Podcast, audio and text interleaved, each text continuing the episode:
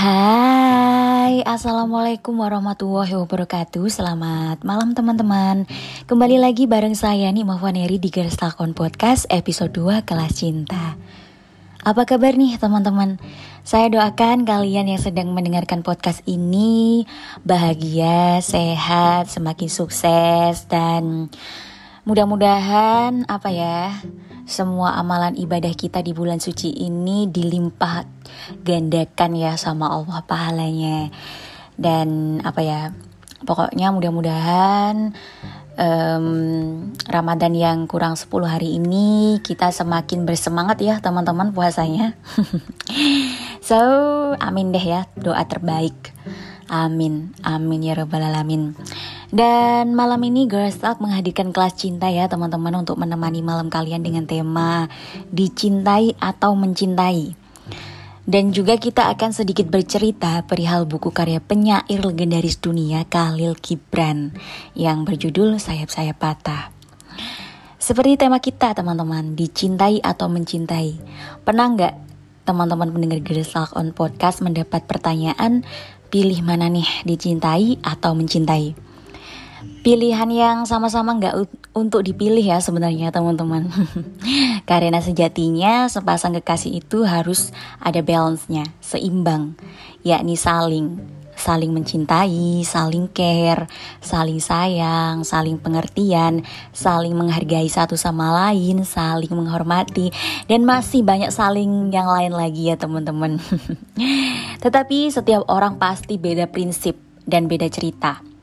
Lalu apa jawaban kalian jika harus memilih di antara dua pilihan dicintai atau mencintai? Tidak ada yang salah dengan mencintai atau dicintai ya teman-teman. Keduanya sama baiknya. Tetapi sering kita dihadapkan pada kenyataan dan pilihan harus dibuat. Meskipun tidak ada yang salah dengan satu pilihan tersebut, tapi ada konsekuensi yang harus kalian tanggung dari setiap keputusan dan pilihan kalian tersebut. Daripada kalian bimbang di antara dua pilihan, maka dengarkan saya. Dicintai tidak kalah menyenangkan daripada dicintai. Keduanya memiliki sisi negatif dan positif, tergantung penerimaan hati kita itu seperti apa. Pertama, dari sisi positif, dicintai, hati akan mudah untuk belajar. Ya, mungkin awalnya kita akan banyak tanya mengapa. Namun kalau kamu mau memahami orang yang mencintai kamu, perasaan respek dan sayang itu akan tumbuh seiring berjalannya waktu. Pepatah Jawa mengatakan, Tresno jalaran soko kudino, yang artinya cinta datang karena terbiasa. Mungkin kamu atau kita semua kadang cenderung tidak dapat langsung menerima cinta orang lain, karena perasaan cinta butuh proses untuk bertumbuh. Tapi dengan kebersamaan dan seiring waktu, maka kita akan menerima cinta dari orang tersebut. Sulit memang, tapi percayalah, dengan dicintai akan membuat kamu lebih mudah untuk belajar mencintai yang sesungguhnya. Tapi juga ada sisi negatifnya ya teman-teman.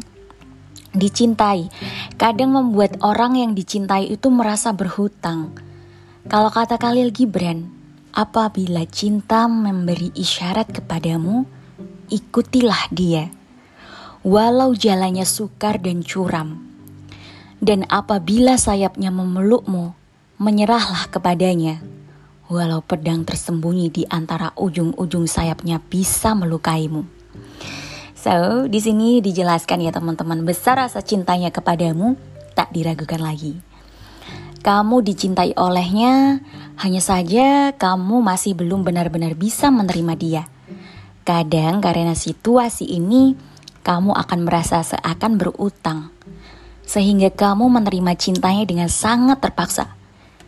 Jika rasa terpaksa ini terus berlanjut, berbagai konflik baru bisa saja muncul dan akan menumbuhkan toxic relationship yang menyedihkan.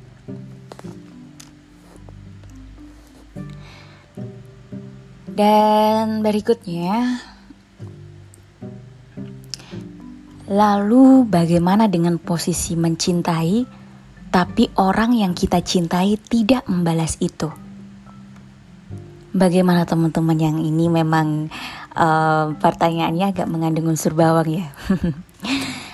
Apakah kamu tahu nih teman-teman Cinta itu bertumbuh Butuh proses Tapi kita harus memperhatikan Kita wajib tahu Waktu dan batasan Jangan sampai kamu hanya fokus mencintai orang tersebut Dan melupakan diri kamu sendiri Dan masa depan kamu Sometimes we fall too hard with no guarantee of someone catching us, which is nyatanya perasaan yang ada hanyalah sepihak.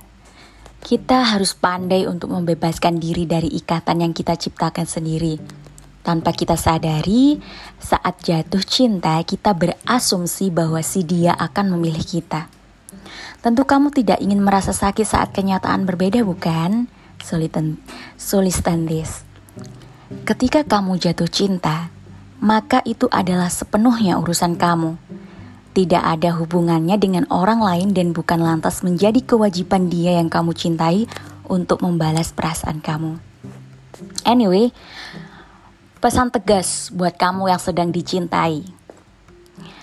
Hargai segala usahanya, hargai perasaan cintanya yang begitu tulus kepadamu.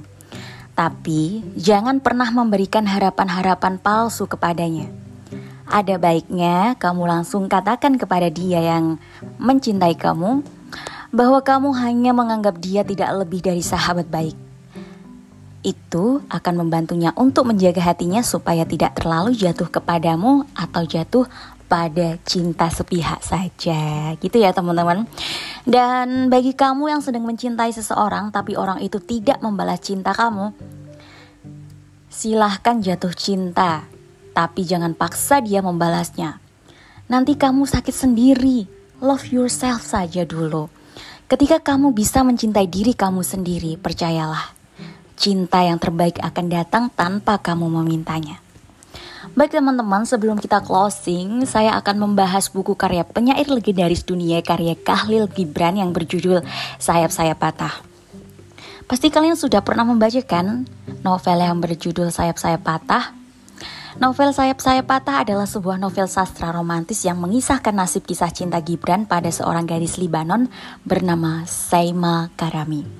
Dan ketika kamu membaca buku sayap-sayap patah, kamu akan dibuat memahami bahwa keagungan cinta berada di titik ikhlas. Entah itu ikhlas memilikinya ataupun ikhlas kehilangan dia. Satu kutipan yang paling mengena di hati saya dari novel ini adalah Kata-kata itu adalah suatu nyanyian surgawi yang berasal dari pujian dan berakhir dengan kesedihan. Kata-kata itu mengangkat jiwa, jiwa kami ke kerajaan cahaya, dan bara api yang menyala. Kata-kata itu adalah piala yang darinya kami meminum kebahagiaan dan kepahitan. Jadi teman-teman, seperti yang pernah saya katakan di podcast episode Jelajah Cerita yang lalu, bahwasanya kebahagiaan itu sumbernya dari dalam diri kamu sendiri, begitulah cinta sejati. Cinta dari pasangan kamu itu nomor kesekian gak bisa kamu jadikan patokan sebagai kebahagiaan kamu. Well, sekian dulu ya teman-teman.